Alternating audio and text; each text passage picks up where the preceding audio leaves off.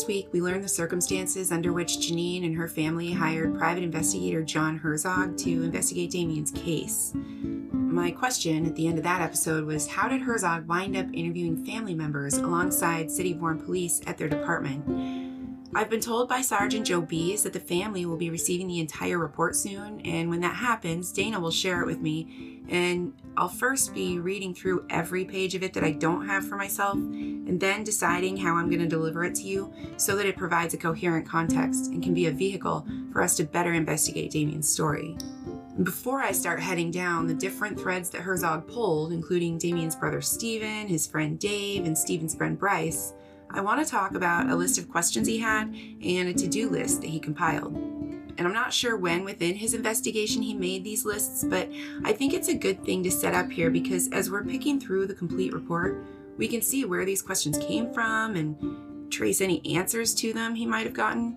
But we can also see which of his questions we might be able to answer with the privilege of 20 years of additional time. There are a lot of privileges in investigating a case like this 20 years after the fact. That's a lot of time for a lot of people to say and do a lot of things.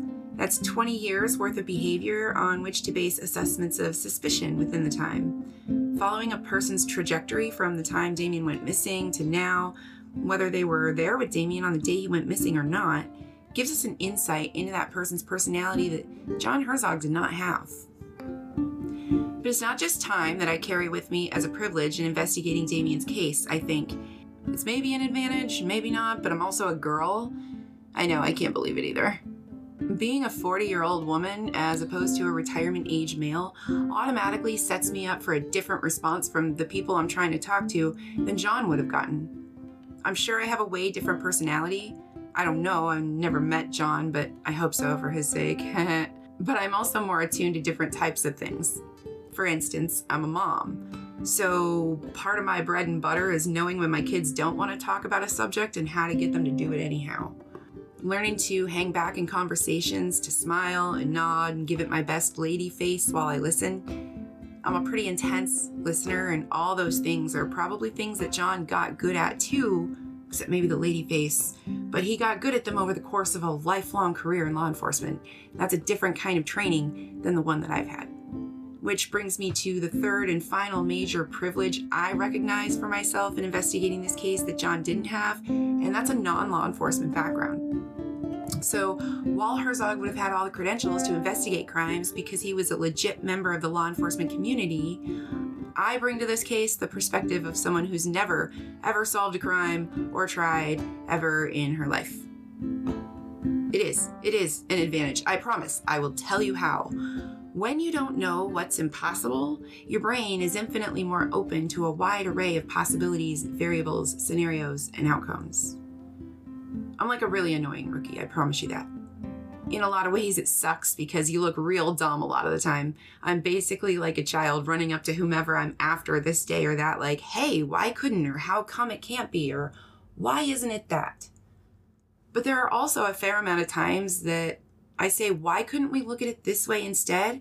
And someone who's been looking at it for 20 years goes, huh, yeah, I don't know. That's not something I considered before. It doesn't matter what industry you're in, if you're making a career of something, you're training your brain to think within the frameworks that help you do that thing. Even when you're not doing it. it becomes a cognitive habit. Watch a cop out to dinner with their family sometime you may notice a level of vigilance that wouldn't stand out if you weren't watching for it, but they're aware of a whole lot of bad shit that could go down at any given moment because their livelihoods and their lives, not to mention those of others, depend on it. Not always, but sometimes, if you watch. I love, love watching people, so I've seen it. But also, most of the time, there is no pulp fiction robbery in the diner, put the wallet in the bag, I love you, honey bunny kind of moment it's just cheese sticks and ketchup packets and a 20% tip, and that's a wrap. But that experience, a simple dinner out with family, is filtered through the lens of law enforcement. And it gets more so year after year. So, what I'm saying is that for John Herzog, who'd been a state police detective for 26 years, entering after high school and retiring as a detective, he undoubtedly came at a lot of people with the cop vibe, even if he didn't mean to, because that was who he'd become after nearly three decades. And I just wonder if at a certain point you get so confident that you know what's up and how things work that you miss smaller details. Like the cop out with their family. I mean, this is all hypothetical, but like they maybe can't tell you the joke their five year old told, but they know for sure that the guy sitting in the next booth was over the limit when he left because they noticed the nystagmus across the table. I don't know. I went to school for writing and psychology.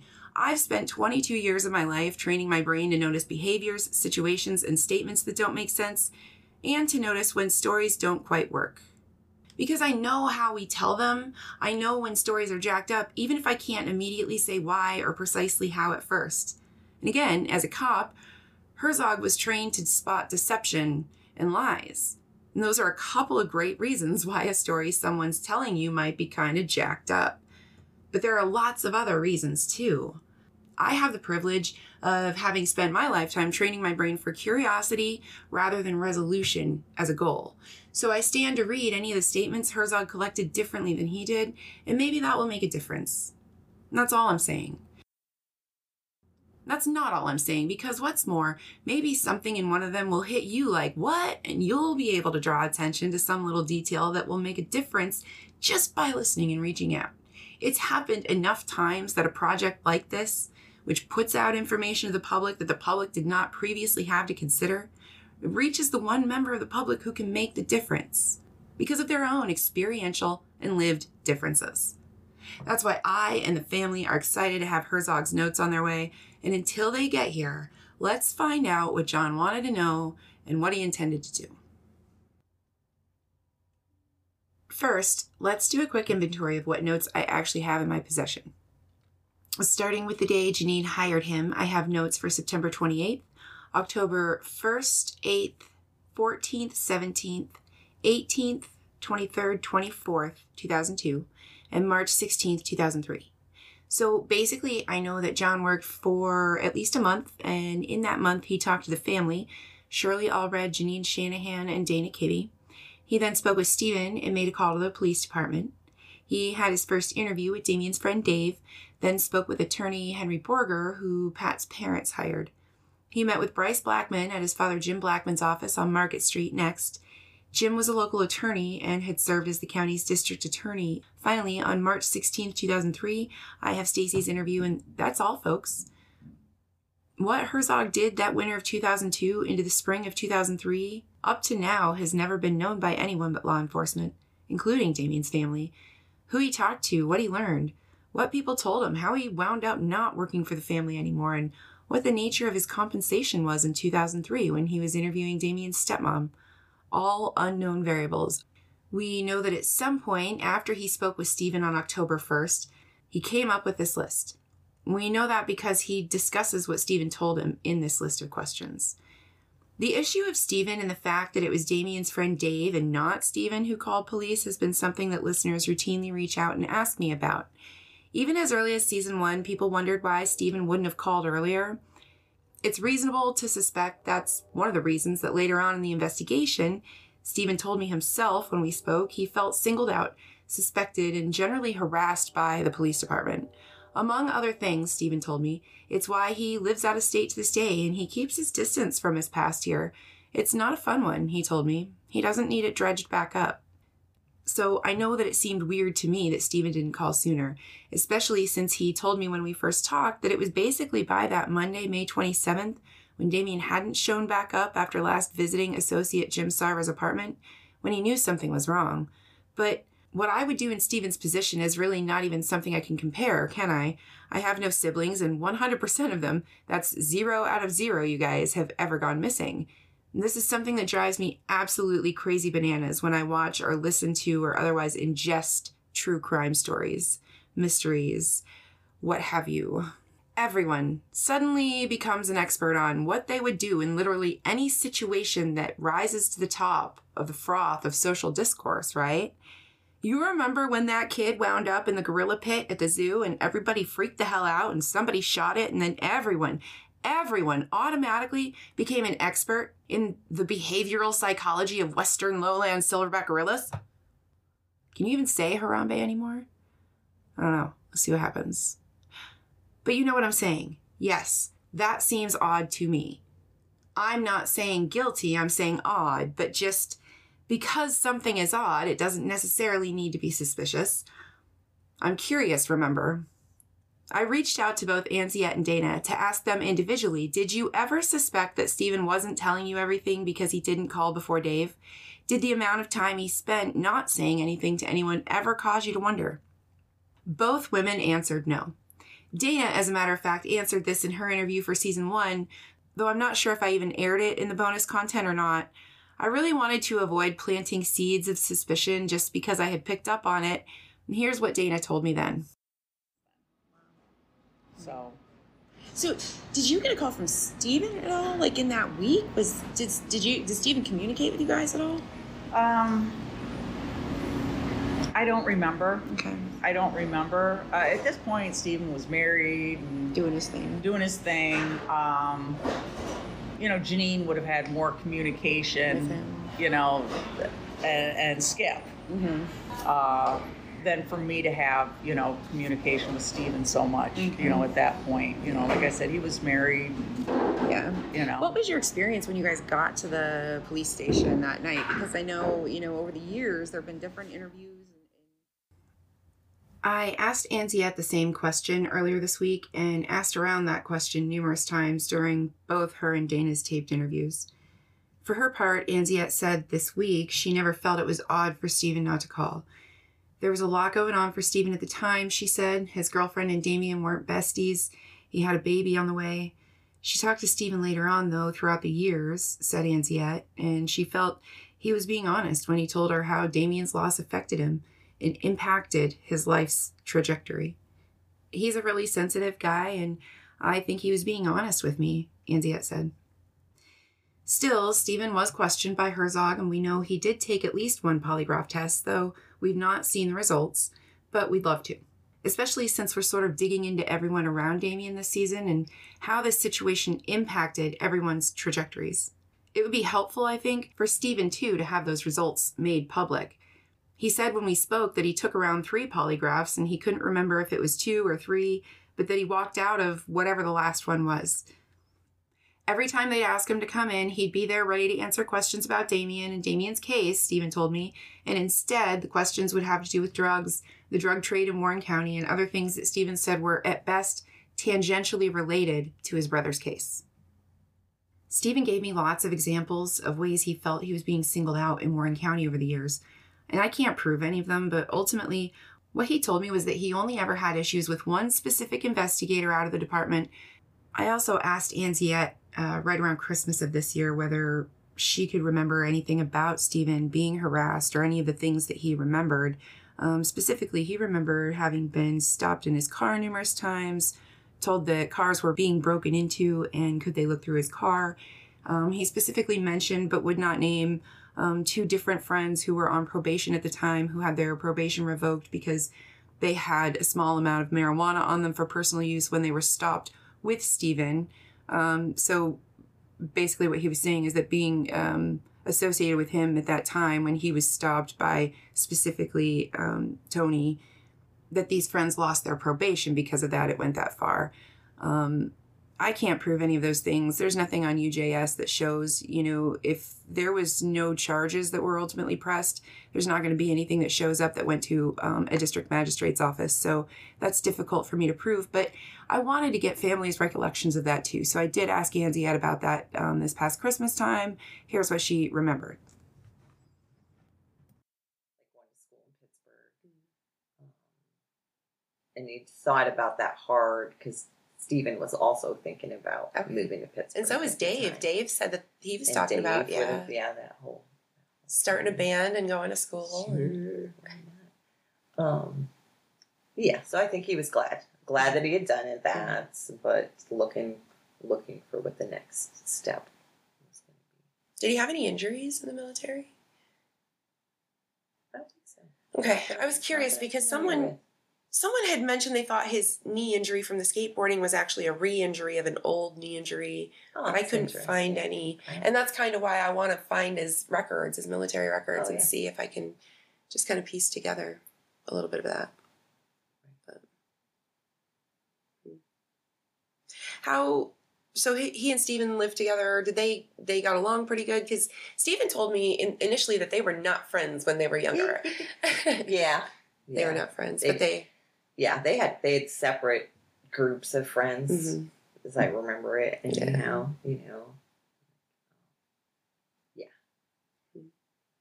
Did they they hung out a lot together though when he but got when he back? got back, Yeah, Yeah. they were friends. they were friends. brothers. Mhm. Um, yeah, Damien hated that Stephen smoked, you Mhm. know, and just you know, big brother kind Yeah. of stuff. I'm sure that there were things that Damien did that irked Stephen as well. yeah. Stephen kind of was not um, even wanting to be around during Mhm. that time, though, because of the police. You would Yeah. know that he was in town. And they would was- would they harass him? Would they like go out of their way to find him and like bug him? I'm pretty sure that's how that all went down. I mean, when he decided to move, he, he did tell he told me that. I mean, he did tell me that. Feel very harassed. And he told me that too. And you know, I tried pulled out of work and Yeah, well, it's the police. Yeah, yeah, but it's his job too. He can't just get up and leave his job without having somebody cover him. I think they were just asking him the same questions over and over again. He was just telling them the same thing over Mhm. and over again. you said that you did a lot of work trying to get. Um, we covered that, right? The yeah, the DNA stuff. For now, let's focus on how Stephen relates to Herzog's list of questions, keeping in mind that the first interview we'll look at is Stephen's. And before I get too much further, I want to be very clear about what I have and don't have and when I expect to get the rest. As to the first question, what I have, we've gone over that list at the top of the episode. What I don't have of Herzog's is anything from the end of October 2002 through March 16, 2003. It should be noted that Stephen was interviewed by Herzog on Tuesday, October 1st, 2002. That's a few days after Herzog was hired by Janine, Dana, and Shirley. So if anything went down between those two interviews, we don't know that. We also don't know what, if anything, exists between the other seven entries I have, which space out mostly through that month. As to the third question, because I've been holding back on the Stephen issue and mainly doing so due to lack of anything other than Stephen's words, which he would not provide for me on tape, because I do have Stephen's interview with Herzog, this is the episode, in my opinion, to get all that out. So, at the risk of jumping ahead in the narrative, during those four days between Herzog's meeting with Janine and Stephen's October 1st interview, I'm going to share what Herzog documented with the large caveat that as soon as the city of Warren PD releases the full document to Dana, as has been discussed between myself and the department, Dana will share it with me and we'll get to work piecing through it all, making sure we understand the full scope of Herzog's contributions to the case, and we'll start breaking it out. But any delay in that process simply reflects the delay of that document being placed in Dana's hands by police. To be clear. Also, to be obscenely clear, Stephen, if you're listening, I'm not throwing shade, but I am saying what I know and what I don't know. If you don't want to talk to me, you could record your own words and send them to me. I'll include them, completely uncut. No editing whatsoever. I won't change one thing. You don't have to be interviewed again, but I and everyone else would so much rather get the words straight from you so we can refer directly to those and stop trying to parse meanings. It's not good for the narrative. It's over after this season. You can loathe me forever, but I'm going to say it right now, loud, one more time. My line is wide open. However, you want to use it, it's programmed to receive. It would make a huge difference, I think. All right, then, here we go. October 1st, 2002, Stephen and Herzog ran through the following things. At 2:45 p.m. on Tuesday, October 1st, Herzog met Stephen at his Aunt Dana's house on Pleasant Street in Sugar Grove. Stephen had just turned 21 years old on July 12th, a couple months after Damien disappeared. Stephen told Herzog that he worked at Whirley Industries from 6 p.m. to 6 a.m. One week he said he worked all week, the next week it would be only a couple of days. He also worked sometimes at the skate park in Warren, Herzog wrote. Stephen told me when we originally spoke that he was a manager at Master Skater Indoor Skate Park on 2nd Avenue in downtown Warren. Damien went to the skate park after taking a high ride Saturday morning with his friend Danica. And if you're just tuning in, check that out in the last episode. Here's Herzog's exact note. Quote, I was working on Saturday and my brother came over to the skate park. We talked a little and then he left. I think he walked from his apartment to get to the park, and I don't know if he left with anyone. End quote. Hmm. Herzog writes, I asked about maybe Bryce Blackman bringing him over, and Stephen told me that he didn't think Bryce had a driver's license at that time and that he didn't have a vehicle. After talking to Stephen for some time, he remembered that Damien had called him before he came over.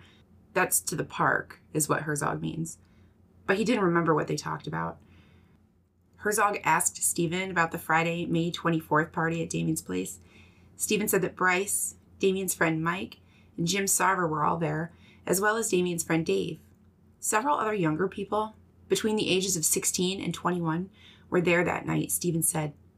One person named Jessica was at the party that night who came up in conversations I had with her ex boyfriend and Jim Sarver, both on the subject of Damien and his case.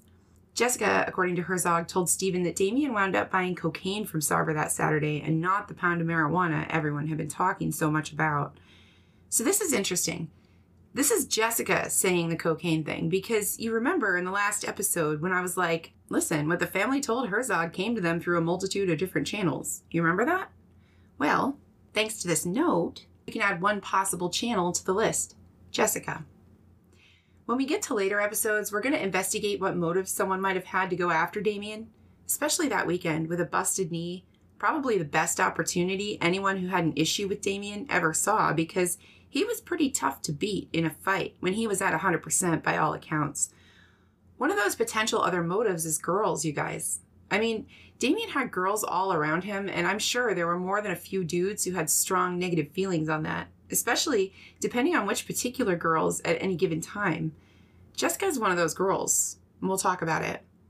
But we're not there yet, so what matters about this right now is that we can start to trace our way from Steven's interview back to Janine's, see where the information Janine sent Herzog off with initially may have come from. Remember, this is four months in. The family has been undoubtedly going over and over that weekend with one another until they can't think straight, trying to figure out what might have happened. And we all know what happens when we're frazzled and tired and confused and concerned and basically depleted in all of the ways, with hope growing thinnest by the day. Stories get mixed up with their retellings. They get dizzy, and details start migrating from one story to the next as the narrative branches farther and farther out. The point is, Herzog doesn't make it clear how Stephen claimed to have learned this fact from Jessica that Damien bought cocaine from Jim that night and not weed. In fact, Herzog directly asked Stephen how Jessica claimed to have known about it in order to tell him, and Stephen said he didn't know. But Stephen was sharing it with Herzog, and if he heard it from Jessica, it's likely that it happened within the first few days or weeks following Damien's disappearance, when everyone was talking. Stephen heard it from Jessica. Janine and Dana likely heard it from Stephen. Whether there's any other source claiming that Damien bought coke from Jim and not weed, we don't know yet. If Herzog came across anyone, we'll have to find that out together as we go through that document together. For now, we've got our first known source claiming it was coke instead of weed, and we'll revisit that source later on. But take note of how the story reveals its mechanism here. It is just as important when you're trying to untangle a jammed up story exactly who tells which pieces and when as it is what they tell. That tells you as much about the content of the story as the reasons for its existence. Anyhow, Stephen went on to tell Herzog that Albert, the guy who called while Dana and Stacy were in the apartment on June 1st, quote, Albert probably gave Damien some drugs, and that Damien hadn't paid him yet. Albert had given Damien drugs before. This was not the first time, end quote. So that $45 Albert told Dana he lent Damien could have been in a lot of different forms other than cash, according to Stephen. Either way, aren't we kind of seeing a pattern develop here? Damien had enough trust built up with Jim and Albert, people tell us over and over again, to walk away with drugs, sell a portion of them, keep a portion for his own personal use, and return to his benefactor with the agreed upon value of said drugs. Kind of the same way Dave tells Herzog later on that Damien had done this before drop me off here, pick me up there, your everyday drug deal. Others have told me that Damien was pretty set in a lot of his ways. Whether it came from the military or was just a part of his personality, Damien was kind of a predictable guy when it came to what mattered to him. He might look disorganized and pretty unstructured from the outside, but as I touched on last year, a lot of that was contrived, largely to elicit reactions from others. That's not an unstructured mind to come up with that kind of lifestyle. And an unstructured person makes random drug deals in parking lots. Damien didn't do that.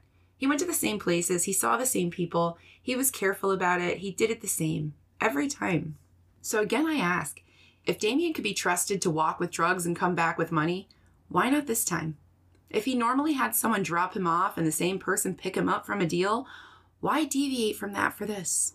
Also, if Damien's drug procurement habits actually were that predictable, and someone knew he was walking through town unaccompanied with a backpack full of either cash or drugs, even if they just saw him walking like that and knew how he rolled, it would be pretty easy to take advantage of that situation if he wanted to. We don't have to be discussing a straight up daylight street robbery here. In fact, I think we're likely not if there's any weight to any of that. If Bryce wasn't planned to pick Damien up at Prospect Street, and if he didn't call for a ride from Sarver's apartment, then it is entirely plausible to wonder if someone just saw Damien headed back to Cedar Street and figured give him a ride, steal his backpack, kick him out, easy peasy. This has never come up with anyone. Obviously, it wouldn't because someone just popping up after 20 years to be like, oh, yeah, didn't anyone ever tell you? I saw Damien hobbling along and gave him a ride to. Yeah, you see how that story is going to get sticky fast. Not that I wouldn't love to hear it. If you've got it to tell me, I'm all ears, but just if it's one of the possibilities that might be true, I doubt I'll be hearing it directly from the source for the first time. I'm going to have to work harder for a positive contact other than Bryce or Jim for Damien for that day, I fear.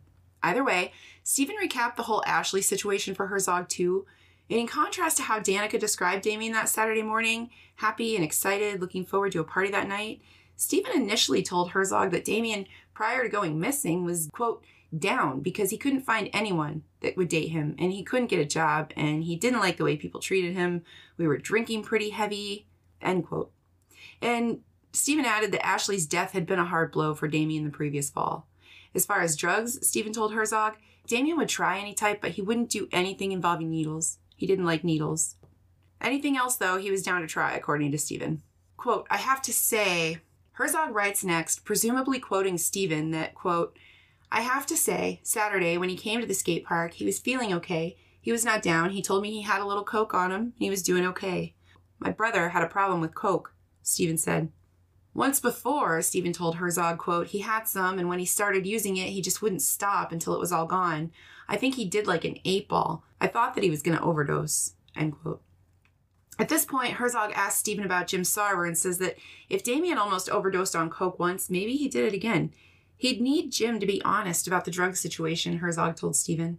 Quote, Stephen said that maybe you could give Sarver a paper saying that nothing is going to happen to him if he did sell my brother coke, end quote. The note continues, quote, Stephen said that Sarver was the man that his brother bought his drugs from.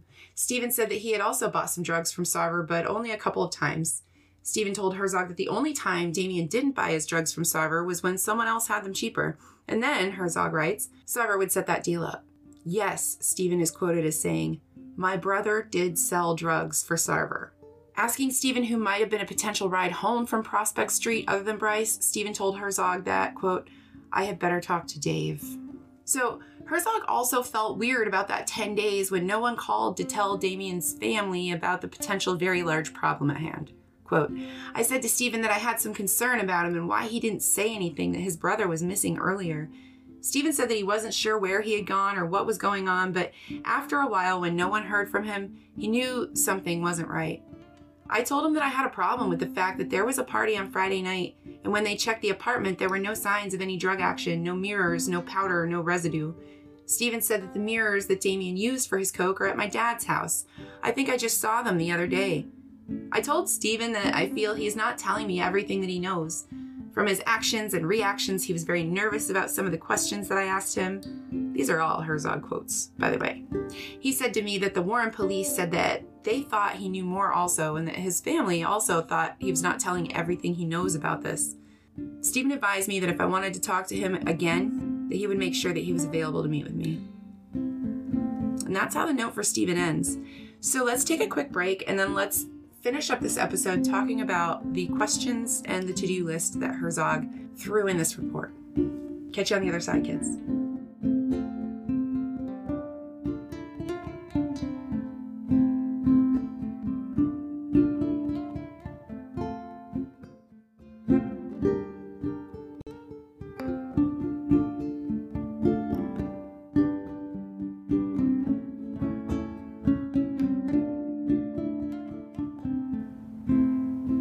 So listen, I've said from the beginning, I'm not out here trying to make anyone look like an asshole, but Damien's been missing for 20 years, and someone is undoubtedly gonna look like an asshole over it when we finally figure out what happened to him. I say this to everyone because I wanted them to understand if I'm talking to you, you shouldn't feel concerned that I'm gonna take what you say and try to use it to make you sound like an asshole, but if you're the asshole, I'm gonna find out, and your own words and behaviors over the past 20 years are what's gonna prove it. Having this Herzog report in my hands is gonna make that happen, I feel like. I feel like part of the fear of this situation for Steven is that he's afraid I'm gonna make him look like an asshole using his own words. That's not my goal. There are way, way too many questions still for me to say that I think Steven does or does not know more than he's saying, does or does not have involvement. I'm a researcher, I'm a storyteller, I'm not law enforcement, and as I said at the top of this episode, I'm not wired for creating resolution.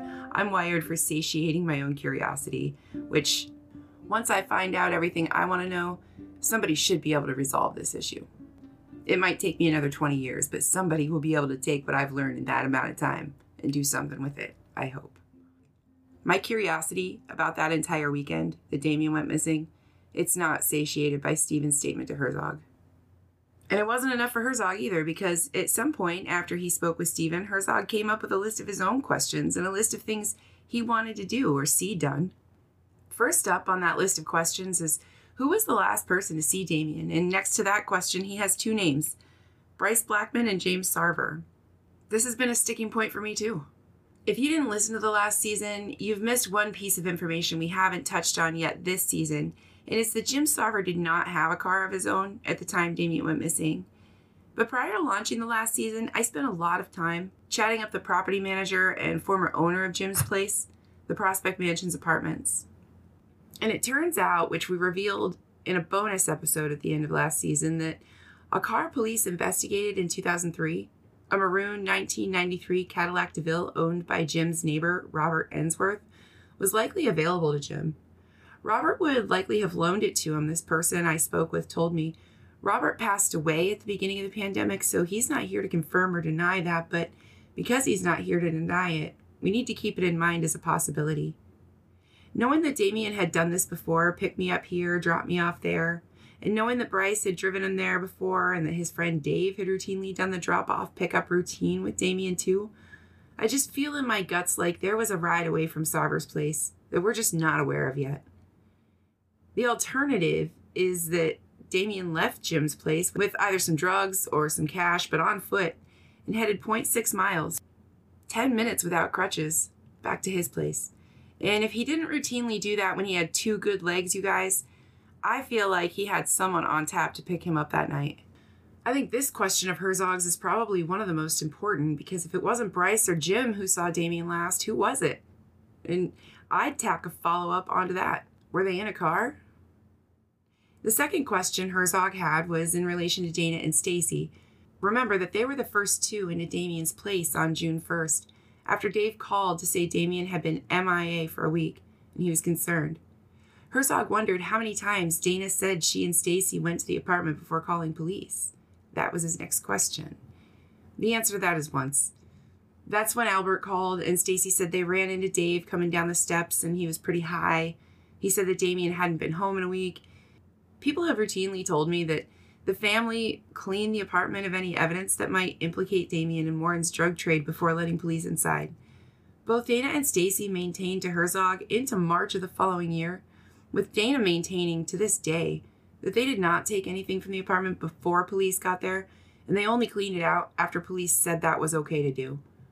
Question three kind of heads back into question two, but it's did Stacy and Dana clean up the apartment before police arrived? And I mean, see above, but the reason Herzog's asking it is interesting. In his interview, Steven told Herzog that he thought he'd just seen Damien's Coke mirror at his dad's house. Remember that in the last episode, Stacy said in her interview with Herzog that everything of Damien's was being kept in Skip's attic. So the quote from Herzog, his third question, it actually reads like this quote, Steven Sharp didn't know why Damien came to the skate park, and he didn't remember Damien calling before he came. He said that he saw Damien's mirror at Stacy's house. Did Stacy and Dana clean up the apartment before police arrived? End quote. I mean, I get where he's headed. It feels like in his head, especially if he didn't talk to Stacy until like six months later or whatever, that Steven is saying he saw his Coke mirror at Skip's because Stacy took it. But again, it sounds to me like this question has been asked of more than one person, more than one time, and the answer, even 20 years later, it remains the same hard no. Herzog's fourth question was How much money did Pat give Damien? You remember Pat? He's the kid with the $900 that he confirmed for me last year was stolen from a family member. Different numbers come up again and again, but Pat told me himself last year that it was 900. Dana and Janine told Herzog in their initial interview it was somewhere between 800 and $1,000. Pat told me nine. We'll go with nine for now, always with the caveat that we could find out different at any time, but based on everyone we've talked to and all we've learned so far for now, that's our official answer to that. But follow up to that question from Herzog is how many times did Pat give money to Damien, presumably for drugs? And this is a good question, and not one I specifically asked Pat myself. I've heard from a couple of other people, though, that this wasn't the first time Pat had stolen money for drugs, and actually, he'd been ripped off trying to snag a pound of weed a few weeks beforehand. The details of that are in a separate interview, so we'll save that for when we get there, but just keep that in the back of your mind that this may not have been the first time, and as Damien has shown us, people can be pretty predictable sometimes. Maybe this was a pattern for Pat, I don't know, but I know that someone claimed at one point there was a broken deal with Pat, and that's worth keeping in the back of our minds as well. Before we head further into these interviews, I'm always looking for a motive. I'm a 40 year old divorcee, come on. Herzog then wonders where Damien's camp spots might be, specifically mentioning one off of Hemlock Road. That's a new location for me. Hemlock has never been mentioned before, so where that question comes from, I'm not sure. Let's keep our ears peeled in upcoming interviews, yeah? One thing that we'll pick up when Herzog gets to Bryce's interview is a way, way more unpacked version of that narrative and how the actual drop off went and what happened afterward. At one point, Herzog asks himself in this list if it's as it was described to him, how can we know that Damien didn't come back to the apartment? And that's another outstanding question and one that's been bothering me for a hot minute too. Because at this point, given everything we have, we can't rule out that Damien did, in fact, hobble his janky ass 0.6 miles right back to the apartment, and something went sideways after he got there. No one, not Bryce, not Steven, not Mike, not Pat, not any of these cats who are around Damien that night have suggested that he did, except Herzog right here. But here it is, and we have to ask if we can't know yet whether Damien even returned to the apartment again, what should we look for that might help us to know that? Seriously, I'm asking for suggestions. Leave me a message at anchor.fm slash let's find Damien slash message to tell me what you think of any of this. Okay, at this point, Herzog heads back into the cleaning of the apartment, which to me is a completely cop thing to be focused on. I get it. I'm not judging, I'm just saying here's proof to my point that our experiential lives leading up to situations like this are how we interact with the information we get when we're inside of them. Herzog, with a mind steeped in law enforcement, naturally got pretty fixated on this idea, and of course, if someone removed evidence, I mean, damn, that's significant. But even Herzog comes to the same basic conclusion I do, or at least winds up at the same question I do by the end of all this cognitive round and round. If Dana and Stacy didn't clean up the apartment, who did? I would say the question should be Did anyone clean the apartment, be it Dana and Stacy or a team of friends and associates, over the 10 days before Dana and Stacy ever showed up? For my money, anything shady that went on in that apartment went on in the 10 days between disappearance and the initial report to the family. That's just again my opinion. Still, Herzog wonders it too. Would two or three juveniles have the cognitive ability to successfully navigate whatever this situation had become? He wondered, kind of out loud on paper in this note. Would the kids have known to clean the apartment? Would they have been able to do it to such a level that it would fool an actual cop, let alone any of them? My follow up for 20 years? I don't know. I just don't know. Either way, Herzog came up with a list of things he wanted to see accomplished going forward once he finished with his questions. first, and I need to tell you when I read this, I was quietly going like, yes, bitch, yes. Herzog wanted to check the phone records to find out if they could be obtained. Yes. Please. Oh, I'm so excited to find out. That was actually the next thing that Herzog checked on after Steven, so we'll talk about it in the next episode. The second thing Herzog wanted to see was Sarver's apartment checked. The third thing he wanted to see was Damien's apartment, quote, check to see if anything happened there. These are all things that I asked had they been done, and they're all things that it's kind of hard to get details about whether and how and when they were done. We know a little bit, we don't know all the details. Hopefully, we'll find out more this season, especially through his continued notes. But finally, this section of Herzog's notes ends on a mind meld kind of moment because seriously, John, freaking samesies, dude. John Herzog and I would both really, really still like to know if Damien didn't say anything about a ride back to his apartment after exiting the car at the corner of Dahl and Prospect. How could he not have been expecting a ride back from someone else? I mean, you guys, come on. This is such a big, big deal. Someone was coming for that man when he got done at Sarver's because, as of right now, in my head, there's no way to me he was walking back to Cedar Street. No way. Somebody prove me wrong.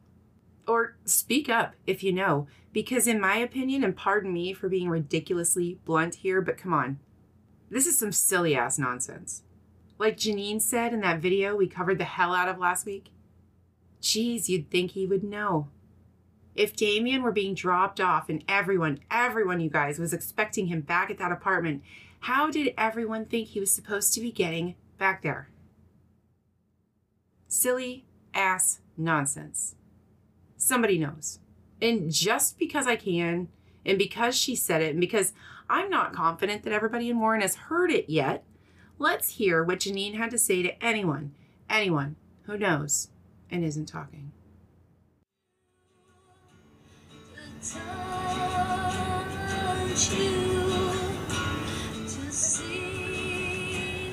If I could talk to Damien now,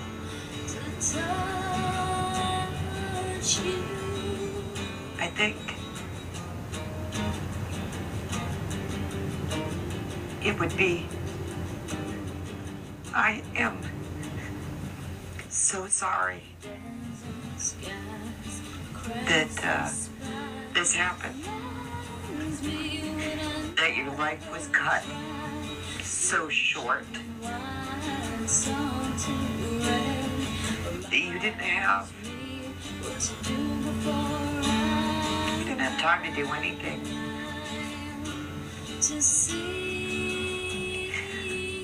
That I miss you more than uh,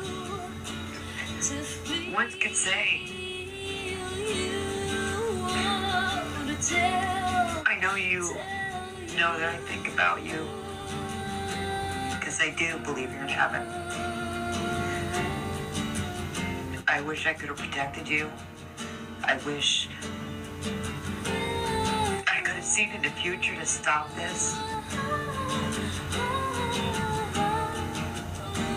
We just miss you. We just want to find you and put your soul to rest.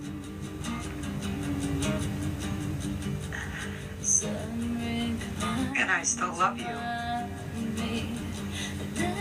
This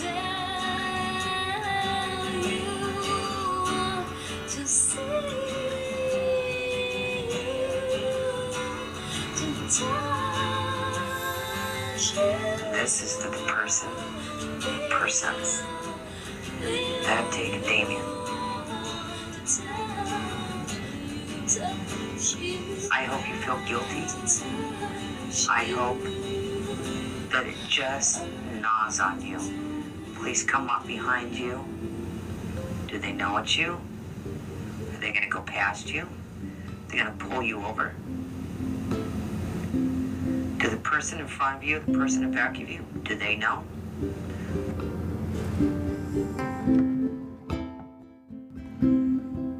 Smoke is a weekly true crime podcast written and told by me, Stacy Gross of Two Moms Media.